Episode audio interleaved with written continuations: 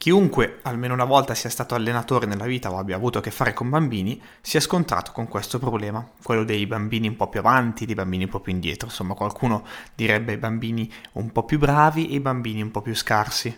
Insomma, che cosa fare in queste situazioni? Oggi vogliamo, o meglio, voglio portarvi la mia esperienza, quella che ho vissuto in questi anni, cercando di darvi una mia lettura della situazione, cercando di comprendere quali sono gli elementi da tenere in considerazione e le scelte da fare.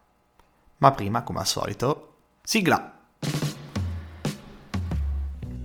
Sì, lo so, ti aspettavi le solite chiacchiere da bar sul calcio, ma questo è cambio di campo.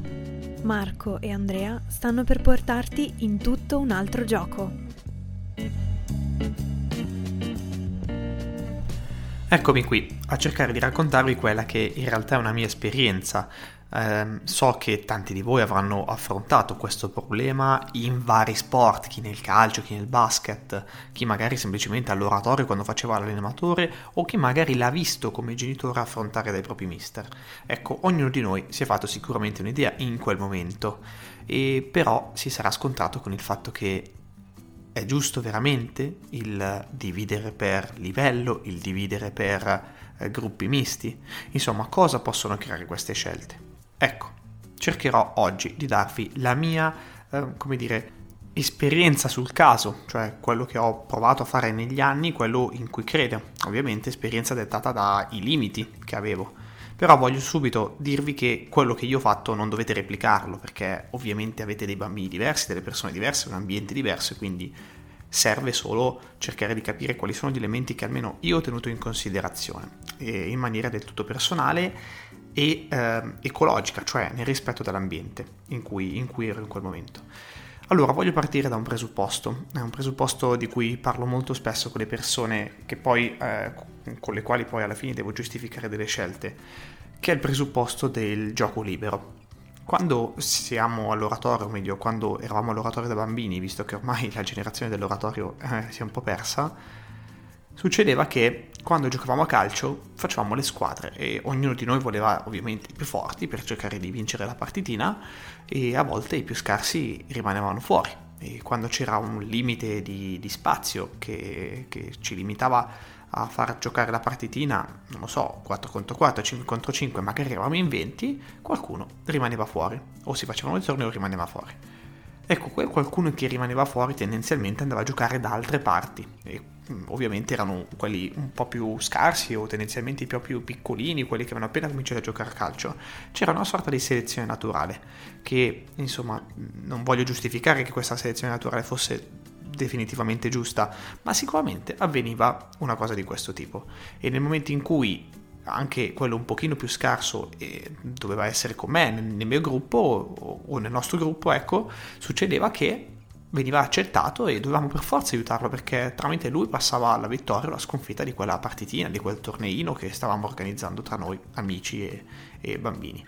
Ecco, nel gioco libero, com, come si vede nel gioco libero, in quel momento si facevano squadre per livello, no? si cercava di fare una selezione di questo tipo, quindi era totalmente normale distinguere quale fosse il giocatore un po' più bravo quello con cui ci trovavamo un po' meglio da quello un po' meno bravo o da quello con cui ci, trova- ci trovavamo meno meglio nel gioco del calcio, così come in ogni altro gioco.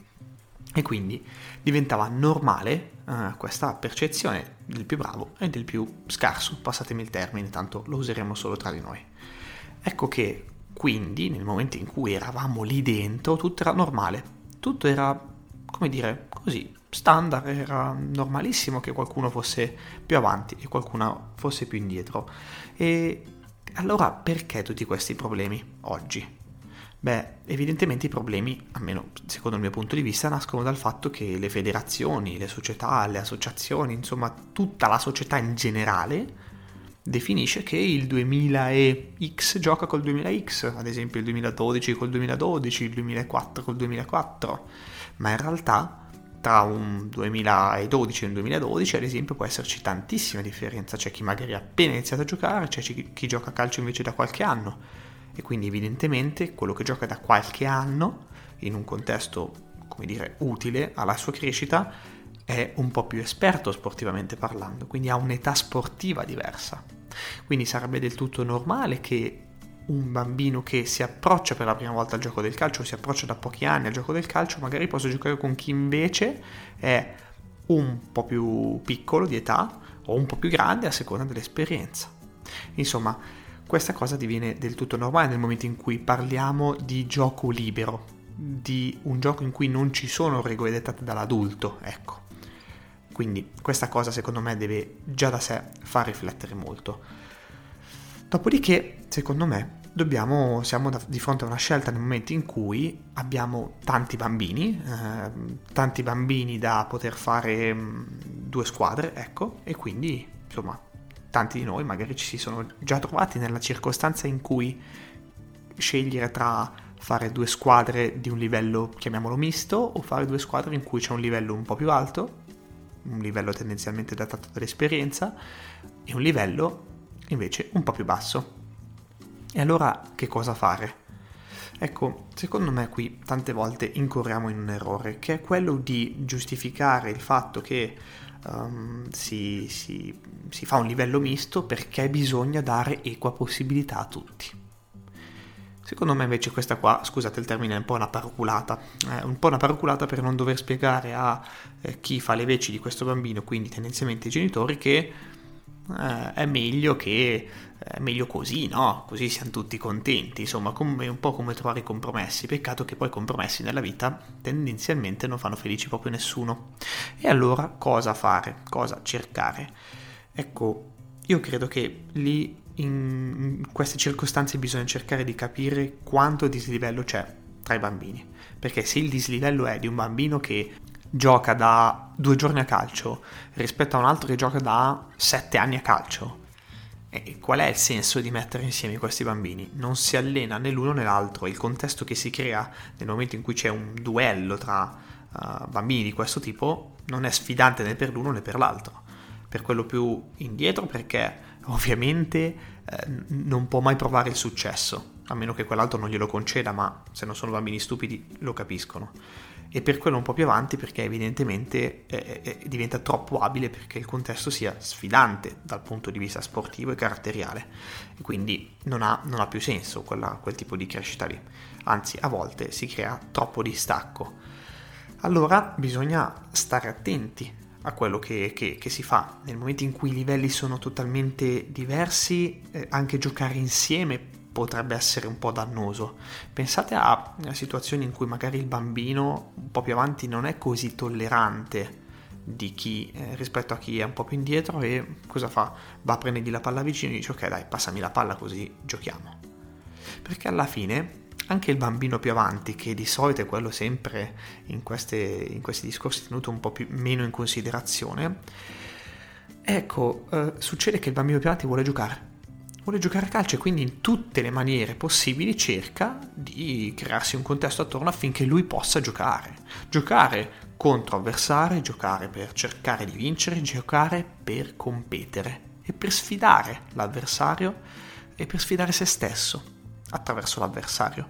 Quindi nel momento in cui non c'è questa possibilità di competere, di sfidare, ecco, forse è il caso che eh, io, bambino più avanti, trovo delle soluzioni affinché questo avvenga. E se queste soluzioni determinano il fatto che tu, bambino proprio indietro, mio compagno, non giochi, va bene. Per questo momento qui non giochi, perché tanto alla fine io voglio giocare. E questo avviene sia negli allenamenti che nelle partite. E bisogna stare attenti a questa cosa, perché è un segnale nel momento in cui succede qualcosa di questo tipo che noi dobbiamo eh, captare, percepire, dobbiamo cercare di far sì che eh, entri nella nostra testa e poi prendere delle decisioni perché eh, ovviamente non va bene per quello più avanti, ma non va bene neanche per quello più indietro, perché comprenderà quello che sta succedendo, comprenderà che è troppo indietro, si sentirà inutile, si sentirà troppo scarso, permettetemi il termine un'altra volta. Ecco, allora vi voglio raccontare quello che mi è successo qualche giorno fa. Avevamo un paio di partitine ehm, in allenamento, come sapete, ormai ehm, piccolo spoiler per chi non lo sapesse, alleniamo quasi sempre, alleno quasi sempre solo con partite. Ehm, noi di cambio di campo crediamo in questo e ehm, succede che mentre facciamo una partitina, un bambino si dilegua un po' e viene da me e mi dice: Mister, posso andare dall'altra parte? Bene, dall'altra parte c'erano dei bambini di età un filo diversa che facevano un altro tipo di partita con dei ritmi diversi, con delle uh, situazioni diverse e erano un po' più indietro, un po' più scarsi ancora. Ecco, questo brutto termine che insomma, se preso nel modo giusto sicuramente non, non diventa più così brutto. Io gli ho detto certo, puoi andare, ci mancherebbe. Mi sono, mi sono fatto spiegare il perché, ho capito che mi ha, mi ha, detto che lui si sentiva inutile in quell'ambiente lì, quindi ha fatto qualche passo in più, si è spostato dal campo e ha provato una cosa bellissima, il successo. Il successo nel passaggio che fa, il successo nel riconquistare la palla, il successo nel fare gol, il successo nel riuscire a portare la palla tutte una serie di situazioni che in un contesto di livello un pochettino più alto non riusciva a sperimentare e si doveva accontentare di volta in volta di qualcosa che io gli avevo fatto percepire o che lui aveva percepito come positivo, ma era una cosa ogni 10-15 minuti. Non è un, una percentuale di successo alta, non era una percentuale di successo alta per questo bambino e non si sentiva protagonista. Ecco, questa è l'altra chiave che io tengo sempre in considerazione, il protagonismo. Se ci fosse un modo per misurare quanto il bambino si sente protagonista in quell'istante, in quel contesto, allora quello sarebbe il mio indice per far sì che questo bambino rimanga o meno in quel gruppo. Ma essere protagonisti che cosa significa? Ecco, secondo me significa sentirsi utili in qualche modo, sentirsi soddisfatti di quello che si sta facendo. E io credo che mm, un bambino per sentirsi utile eh, possa fare tante cose, ma debba percepire ogni cosa che fa come eh, una cosa che poi alla fine è utile al gioco del calcio. Scusate la ripetizione. Voglio dire, se un bambino è inesperto, tendenzialmente percepirà la sua utilità in un gol, in una palla recuperata. Magari se è un pochino più esperto percepirà eh, questa mm, questa utilità in un assist, in un passaggio qualunque per conquistare spazio verso la porta avversaria e così via.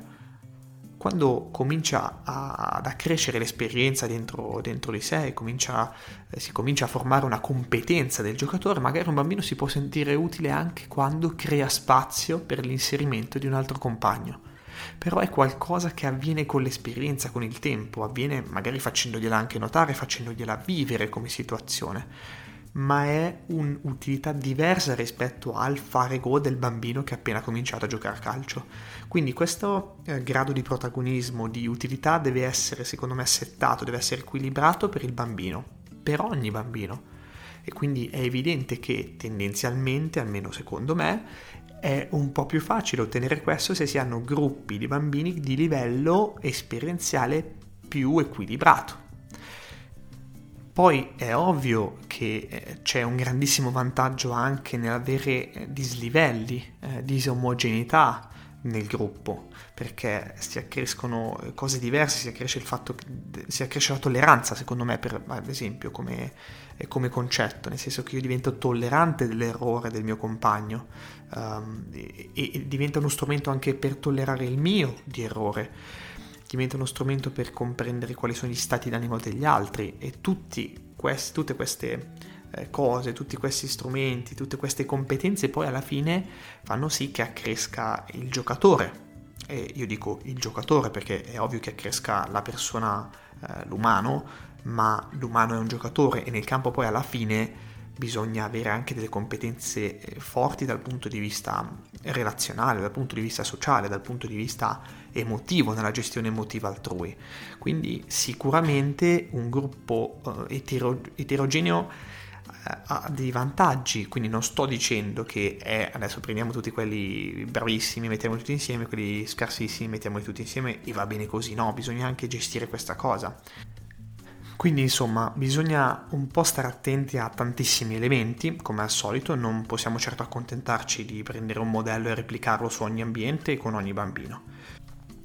Insomma, per riepilogare quello che secondo me bisogna tenere in considerazione nel momento in cui scegliamo di fare gruppi misti o di livello, eccetera, eccetera, sono il grado di protagonismo e di eh, successo con cui il bambino si sperimenta all'interno di quel contesto e il grado di tolleranza verso gli errori altrui. questa combinazione, ehm, equilibrio o disequilibrio di questi due fattori, secondo me sono, uh, è, è il modo di ragionare migliore che possiamo avere. In tutto questo, ovviamente, non ho menzionato i genitori, non perché non siano importanti, ovviamente, ma perché sono sicuramente secondari al processo decisionale da parte dell'allenatore o della società, perché poi sarà eh, la nostra scelta in virtù di quello che vediamo che dovrà essere spiegata ai genitori. Ovviamente ci deve essere dietro un perché, e se il perché è no, devo vincere le partitine, state tranquilli che il genitore tendenzialmente vi dirà di no, a meno che non abbia il figlio nel gruppo un po' più avanti.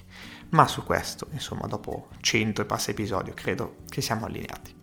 Ecco, io come al solito spero di avervi dato dei, delle idee diverse da quelle che, che magari avete mai eh, pensato e spero di avervi dato magari anche delle soluzioni, perché no? Noi ci sentiamo giovedì prossimo.